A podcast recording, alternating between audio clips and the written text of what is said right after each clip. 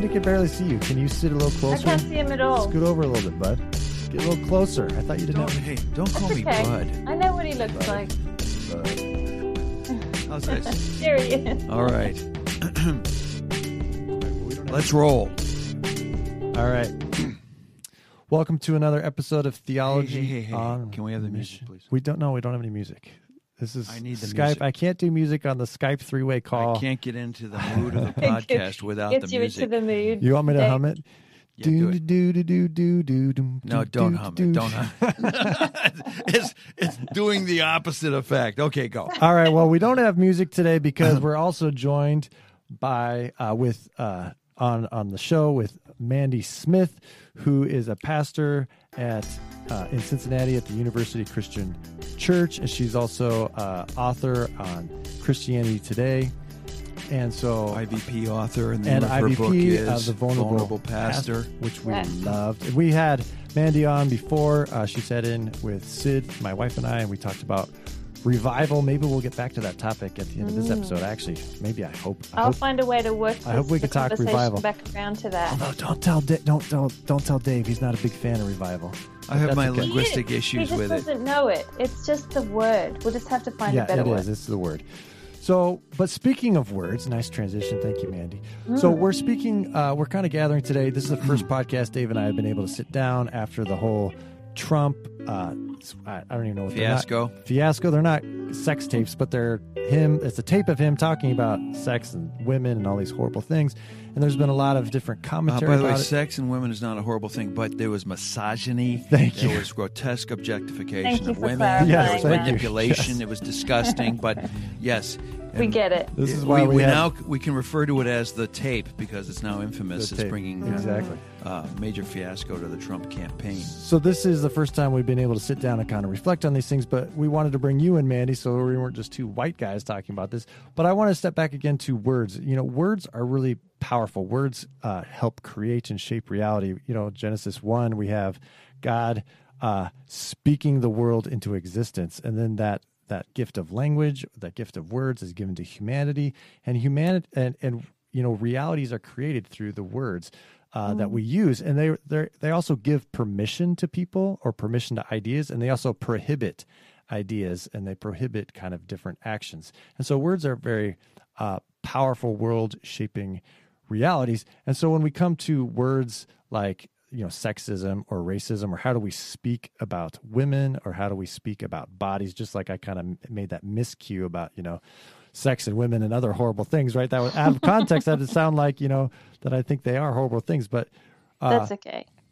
but the same with uh, racism and racial profiling or you know white and black and these different kinds of things. So words shape these different realities. And i think with trump uh, i think he becomes this kind of focal point for uh, the promise or the danger of words and how he's been able to use his words to rally people in certain ways how he's used his word to certainly offend um, and so when words go unchallenged uh, they can really influence people for evil um, or they can influence people for good. Uh, so that that's one kind of thing that I wanted to start off with is the words are really important, and the words that Trump uses to speak of women, you know, or to oh this is just locker room talk or whatever, right? Try to distance himself from his own words. It's important, but then there's also strategies, and so this Hey, kind of well, well, uh, bef- Okay, you wanna jump in you're on that gonna- first? you- You're getting really thick here. I, think I know. You said a lot.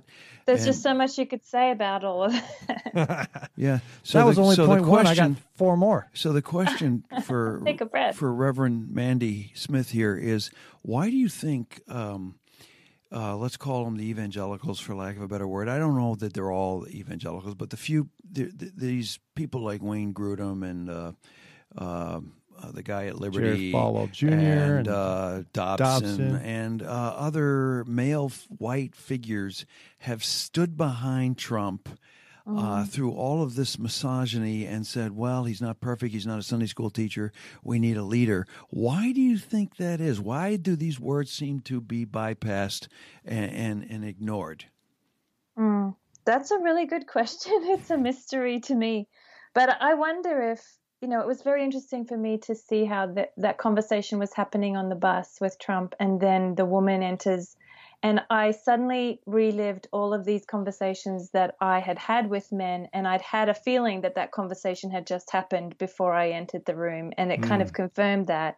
And so maybe if you haven't been on the receiving end of that, you haven't felt how bad it feels. And this isn't, you know, I know there are ways that women mistreat men or or make men feel like objects as well, but the fact is men have the power physically to do the things to women that yes. they have been talking about without their consent. And so it is a violence, even if it is only speech. So I suppose that if you haven't been in the on the receiving end of that, then it it is easy to say it's just words. That's my only thought, perhaps. Um, and yet, at the same time, uh, when he said at the debate, "Well, let's let's not talk about that. That's just locker room talk. It's just words. Let's talk about something that's real, like ISIS." Um, that's mm. troubling to me because he doesn't see how there's very real violence going on uh, towards women as a result of that locker room kind of talk. So yeah. I, I can only imagine that the evangelical leaders you mentioned don't see that very real connection. Well, I, I find a certain irony is as you were saying, you know, like they dismiss all these words, these words of women, you know, the, the feelings of, of women, like, you know, to be objectified. And yet, aren't we as evangelicals the people of the word? Like, the word of God is supposed to be so important to us. And yet, yeah. we dismiss all these other words. And that's why, yeah, incarnation. That's why, you know, I wanted to start where we did. Like words are powerful. You know, yes. like I wrote a, a, blog post a while ago, like uh, telling your kids that old phrase, you know, sticks and stones might break your bones, but words can never hurt me. It's like that is the worst lie you could tell your kids because mm. words do hurt. Mm-hmm. They hurt really bad and they hurt other people. Um, right. And so the you know sometimes it's almost better to get hit by a stick, but a word that can wound can stay with you forever.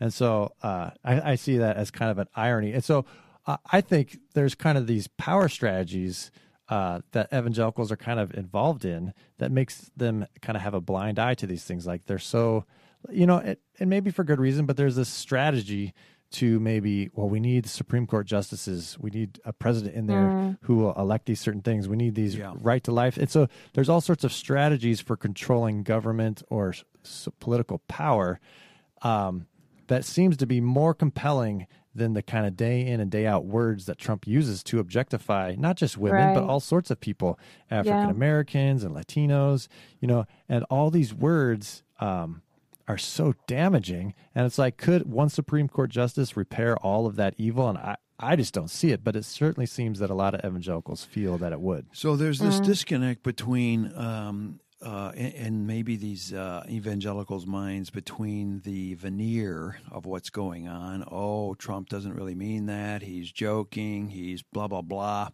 Meanwhile, in, in, and I was once, for those of you who don't know, I was once a Wall Street broker, and I worked in the underbelly of of male uh, supremacy, white male supremacy, where this kind of locker room talk, as Trump called it, was going on all the time.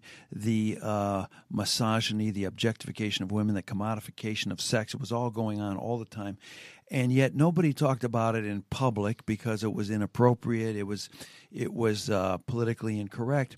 But folks, we have a society here that is governed by uh, these forces of pornography, of image making in Hollywood, mm. and the way we talk about and deify self expression of sexuality in all its forms. And so, and, and yet, it just blows my mind that these evangelicals can just say, "Oh, that's no big deal." Mm. No big deal. As long as we get the right uh, Supreme Court justice in there, everything will be all right. Right. right. Yeah. Does that blow your mind? Absolutely. I, so the, I don't even question... know the the part of my brain that is surprised is kind of worn down to a nub.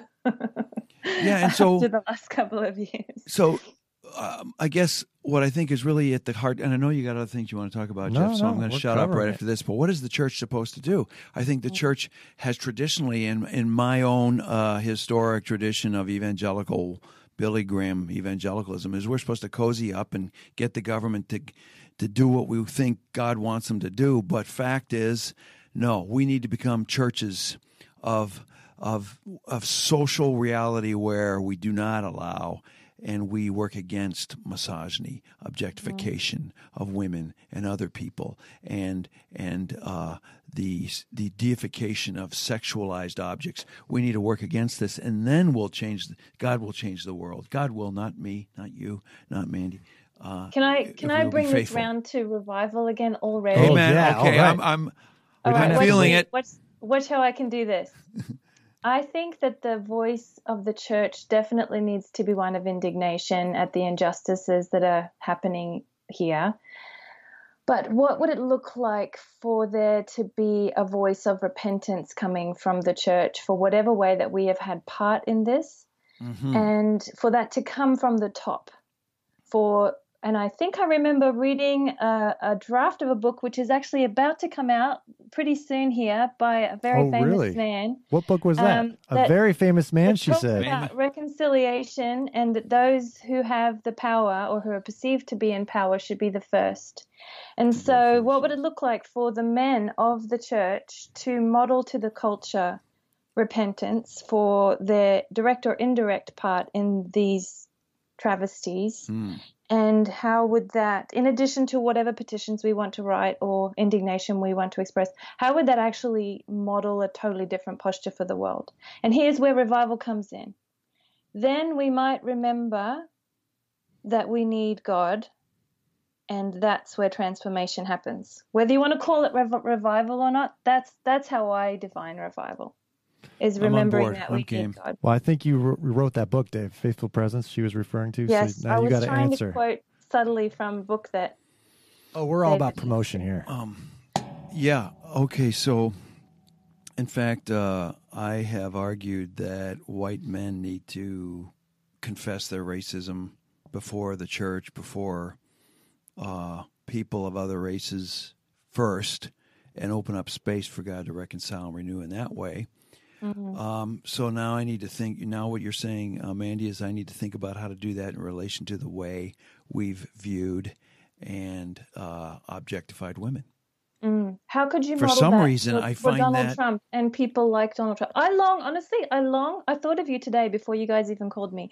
I was thinking of you, Dave, and I thought I want somebody like Donald Trump and all the people who model themselves after him to see somebody like David Fitch Oh no. And to see the Christ-likeness that comes from lowering. Hmm. Hmm. Like not like his his way is you you know I'm going to raise you like you you threaten me I'm going to up the ante. Yes. What does it look like to confront that with absolute lowering? Mm-hmm. Well, so it I would lay, be. I lay that before you. Oh, well, no, uh, but I can see a group of pastors, maybe even prominent pastors, um, pastors who have not been able to make space for women either as pastors within their churches or in other ways um, marginalized women getting together on one platform confessing their sin mm-hmm. to women mm-hmm. publicly mm-hmm. and asking for a new world to be born out of that that would be an amazing event what a great idea you should do that Wait, I think that was your idea, Mandy. And that, now you're just letting him well, take credit for that I idea. I actually wrote I wrote a prayer on Missio Alliance. It was called I think like a Lenten prayer for Mr. Trump or something like that. Mm-hmm. Because I wanted to confess, you know, you see him, you get indignant, you get angry, and some of that is justified, some of that is sin too, where we are actually just participating in the same violence in yes. our own hearts. And so the only way I know to overcome that is to repent of our own efforts at human strength. And um, so the the prayer begins with like, oh, I just hate how he makes me feel, and I just want him to fall from power and all this stuff, and then realizing how we become a part of the problem and repenting of the ways that we also try to fix everything in our own strength or to dominate others or whatever. Mm. And so the only thing that has helped me through this whole election is is not the ramping up. I let myself go there, but um, but the only thing that brings me back to peace is the releasing. So I, I guess I'm saying like I'm not only saying that white Christian men have to do that. I think we all have a part in that, but I think it would be beautiful if it if it began with that example, since you have the voice Um, and since you look the most like the one who is perpetuating some of this. Okay, I gotta go now, folks. well, no, but Mandy, I think uh, I think you're saying what I long for, but I'm so discouraged by in the kind of, especially the old guard kind of evangelical. And, uh, you know, I have a, like, until recently, I was very adamant, like, well, you know, evangelicalism is where I come from. It's kind of who I am. Like, I'm going to own that. But if you've listened to any, you know, for all of you who've listened to the recent podcast, like, I've, I've become very ambivalent. And I think it's because Trump, and it's not so much Trump. I just think he's the figure that the kind of is exposing all these contradictions in you know the the faith community that I'm a part of, and it's just so frustrating to to not see so many uh, men and leaders. Uh, one, get offended and outraged by these things. Two, kind of take any kind of action. Mm-hmm. Um, and three, not repent. You know, and so I see a lot of people now, and even now, they're distancing themselves from Trump. Evangelical leaders are withdrawing endorsements, but um, but not in any of the sense of repentance that I think you're talking about. It's just like, oh, he's not quite the leader we want. We want that mm-hmm. leader and we want all that control. We still want all that stuff. We're not repenting of that. We're, but you know, yeah. he's not quite the right guy. But yeah. I think I long for just, hey, you know, we've totally missed it. Like we've been on this 20, 30 year, you know, desire to kind of control the government or to uh, have these justices. And, and in the meantime, we've lost our own youth. We've, we've, uh, our marriages have broken down, you know, and so what is the witness of the gospel that's going on? It just seems mm. so, you know. And so I I I kind of hear these voices of women of like Beth Moore, yes, and of uh, could Caitlin you read Beatty. that? Uh, could you read that tweet from Beth Moore? Uh, I don't got the, it. I don't have the tweet by Beth Moore in front of me, but she was outraged. You know, she's saying like, "Will you evangelical men leaders? Will you stand up for people like me? I've been the abused ones. I've been the harassed one. Like I'm a you know, a well-known evangelical woman speaker, and I've been harassed, and I know people have been harassed, and you, mm-hmm. in turning in a blind eye, it's not just harassed; it's the male gaze and the way it's perpetu- perpetuated without any critique or engagement or saying, mm-hmm. "No, we will not do that." What is going on with you? Yeah. And I think that that's part of. Uh, the uh, enduring culture of male-dominated hierarchy in the evangelical church. Yes, right, and it's horrible. The, the, the surprising thing for me has been how triggering that language was. And I think I read in Beth Moore's thing, um, one in five women has been raped, or one in six, one in or something six. crazy like that. Um, that's women who would, act, who you know, if you maybe you could define it as rape. Um, I would say it's more like one in two or one in three who have been um, assaulted in some fashion. Assaulted yeah. physically. Like right. I would say almost every woman has been heckled or or talked to in a way that they don't like. But when it comes to actually t- physically being touched in a way that you don't want, that's the kind of locker room talk women are having is sharing the secrets of that stuff that that's how I just know that most women have had an experience of that. And so when I heard those words from the tape on Friday, I have been reliving so many experiences that I had, and part of it may be growing up in Australia. It's a bit of a hedonistic culture, but um, uh, dozens of experiences of of strangers approaching me and engaging with me in ways that I did not want in mm, any way. Wow. Um, and mm. and that's by no means my I'm not an extreme case by any means. Some women have had much more extreme cases than mine. So the thought of having a president who is going to trigger experiences for people who have an experience of abuse is just disturbing to say the very least. Horrifying. Yeah. And and back to the, the the permission that words give is he's giving license or permission to this kind of behavior mm-hmm. and to have a president who gives license to all sorts of people permission is mm-hmm. just horrifying and this it, it goes back to my discontent before too about racism is that he's giving permission to all sorts of racists to be racist. You know, like like whatever mm-hmm. social pro uh you know prohibition that we used to have, at least being outwardly racist. It's like well, it seems like he's just tearing all that down. And I think there has been some frustration. I, I, think probably among minority people, it's like, oh, well, now that the white women are being attacked, yeah. now everybody's now the evangelicals are thinking twice about their Trump endorsement. But meanwhile, look what he's been saying and doing to the minorities for so long. And so, yeah. and I think there might be something to that criticism. Yeah. Is how come evangelical periodicals uh, like Christianity Today or uh, like other ones are now being a little more overt in their denunciation because women have gotten involved when the race mm-hmm. card has been on the table for yeah. a, right. over a year. And uh, how so I think there's even more to repent right. on those issues for us white be, men. Yes. So um, I think ahead. I'm not. A lot of the women I'm speaking to are saying, "Why are we surprised by this tape on Friday? Why does this feel different?"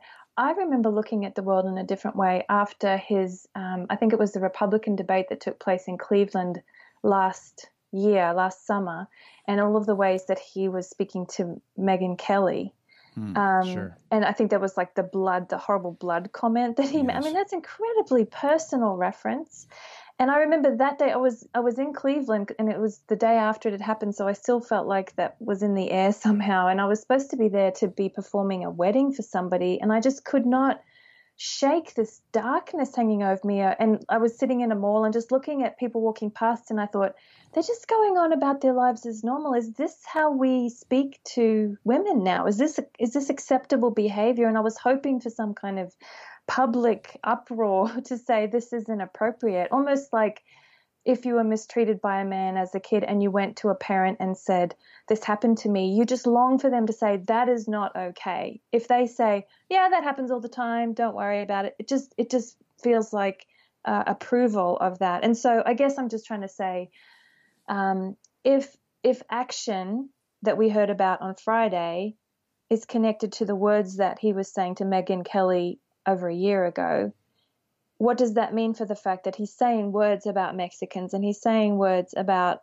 all kinds of you know refugees and and there's a race issue there. At the moment it's just talk. We're not hearing or maybe we are maybe i've missed it but um, do we have to wait for him to brag about actual action towards other marginalized people before we take seriously his words? Yeah, those are great observations. Um, I think uh, what is insidious here, and maybe what what is uh, ongoing and enabling this whole thing to go on, is a misconception of by church pastors of how God's going to uh, work, and and we see, or, or I should say, people like uh, to to bring him up again, Jerry Falwell or or Wayne Grudem, actually think that power and hierarchy and who's in control and uh, how we're going to make things happen is really what is most important. And that the culture and the shaping of a way we are with one another is secondary. And this is why I always say when we invite women, when when we men submit ourselves to women and mutuality create a space for women to become pastors uh, along where, where we actually we become pastors alongside women we are doing away with hierarchy patriarchy and so the last thing we want to do is invite women to come in and be leaders like us we want to open something new where authority and power and ministry is not based on this hierarchy, this power, this coercion. And I think that's what's at the heart of this thing, too.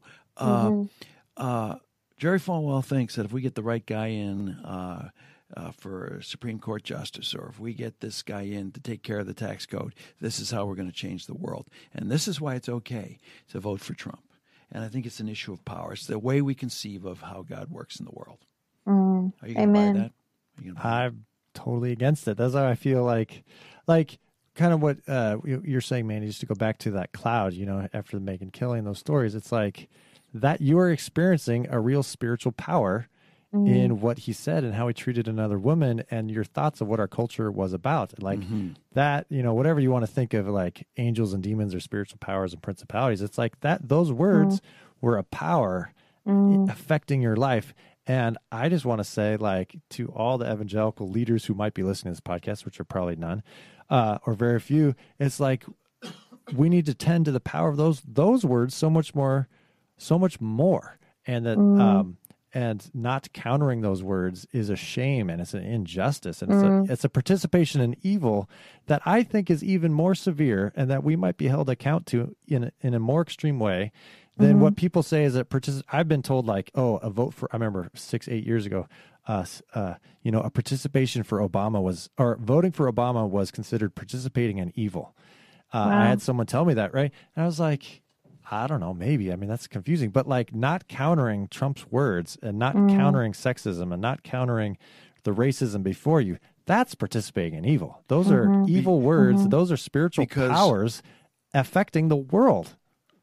Right, because words and the objectification and misogyny that will go on in those words actually create that cloud, that social uh, culture that objectifies people and separates people, and there's no there's no presence between people anymore. It's I'm looking at you in a certain way now for my own whatever hedonistic pleasure or whatever, and to allow this to be shaped and formed in the imagination of everybody who walks uh, in that mall you were at in Cleveland, Mandy, is the real problem. That's where the real pro- work is done. That's where the real power is exhibited. And it, it seems like, at least a lot of the evangelical leaders we're hearing are, and I think there's some that are definitely, you know, denouncing Trump. So it's not everyone, but they they seem to be uh, uh, unaware of that of any of those powers, right? The powers of principalities. They just kind of, and I think that's what happens to people in privilege, like Dave and I and other white leaders, white men. We have privilege, and so we are totally unaware of all the currents of power, spiritual power, words that are flowing. You know, just like you said, Mandy, the locker room talk that women are engaged with is how they have been assaulted, right? And we're, you know, unaware of that, most of Yeah. men. Um, But mm. but what a gift! As long as I've lived in this country, which has been a very long time, 2000 no 1989 I moved here and just felt this crazy conflation of American something and Christianity and and if you ever questioned it, then you were a heretic. right. And yet now, for the first time that I can remember, at least to this extreme, we have a personification of what we are becoming. Mm. And we have a very clear moment to actually have a choice Amen. set before us. And so it's a gift, I think. It's been under the surface. This stuff's been happening for generations. Now we have it, it's ugly. It's like all the tapes that we're watching about police violence. It's been happening for generations, and yet now we get to see the video of it Right. this stuff has been happening and this kind of approach to power and this kind of marriage of the church and politics has been happening for years and now we get to actually see the ugliness of it in all of its glory and we can make a clear choice it's purifying for the church i believe Yeah. Uh, extremely well said. Maybe this is the moment that we could have revival then. We could repent you got right, it of our sins and the revival could begin. You know, and I would just say, I think revival has always been, uh, it always breaks out when uh, I think women are given, are empowered by the Spirit. I think this is historically true. So, you There's know, a street. Exactly. So, you know, so maybe this is the moment where evangelical women are saying, enough, this is ridiculous. Uh, God wants more and better things of you and of all of us, you white leaders, evangelical leaders. And so maybe this is this is the moment. This is something we could hope for. Well this this woman just spoke to two white men and and asked them to use their power to model You were so Something. nice about it though. You were, you were not hard. You're i'm so going to nag gracious. you about it i'm going to come No, back you to should. ask Well, what- if you hear of gonna do about anything, you let us know. But yeah, I think we have been given some homework. We're usually the professors giving other people assignments, but we've been given an assignment, Dave. So when is this due? Are you going to give us a due date? Tomorrow I'm Not going tomorrow. to call you. No, no, you don't have to do it to by tomorrow, but tomorrow I'm going to say, so what happened when you were sleeping on that? All right. All and right. whatever you do, I will I will join in. But the the ones who are perceived to be in power, I think, have to begin. Wait, so you're be- saying this podcast actually has to like do something? We can't just like be talking heads? Oh man. Sorry. Okay, so No, uh, thank Missio thank you. Alliance, if you're out there and you're listening and you know who I'm talking about, uh, and the board meeting's coming up, I think we got an opportunity here. All right, good. You got well, it. And I don't know if you know, Mandy, but the, in two weeks here at Northern Seminary, we are doing a She Leads conference. So Yes. all of you men that are listening, you should go I hear to the support men- the women. The enrollment And- of men is very light right but now. But you can live stream this anywhere across the nation so you don't just have to be in chicago to come in person so we will put all the info on our page you can go to Missio Alliance or just plug in Missio Alliance and she leads you can go to that so maybe that's one step for all of you men listening is you could go check come that to out She Leads. but I just- otherwise we have our homework cut out for us. I just us want to say this has probably been, uh, not probably, this has been the most hopeful podcast on, or anything done on Trump that I've listened to in the last six months, maybe a year. Good. We we found a way to make it an opportunity for revival. What else could you? All what better thing could you do? Well thanks for taking the time out of your busy schedule mandy to jump on we would love to have my you on joy. again would you want to come on again we could talk about I something else I won't lay down a challenge every time. no it's good for us you don't have to make hey, that hey, promise that's- no apologies necessary. Absolutely. Um, we want to say that uh, We've just- the Reverend Mandy Smith has written a great book, The Vulnerable Pastor. I think I, I did blurb that book, and it was great. Yep. book. It was great. We loved it. So we highly recommend it. All right. Well, you're officially part of the theology and mission team. So I would uh, love to come anytime. So you're you're on. Well, thanks for uh, stepping in. Thanks. Uh, any last words, Mandy? Anything come in that the Uh, Spirit's I think compelling I've you to said speak? everything I came here to say. Yeah. All right. All right. Well, uh, Thank you. folks, it's been a, it's a wrap. Another Theology on Mission podcast. Uh, until next time, I give you Jeff Holsclaw. Dave Fitch and Mandy Smith. signing out.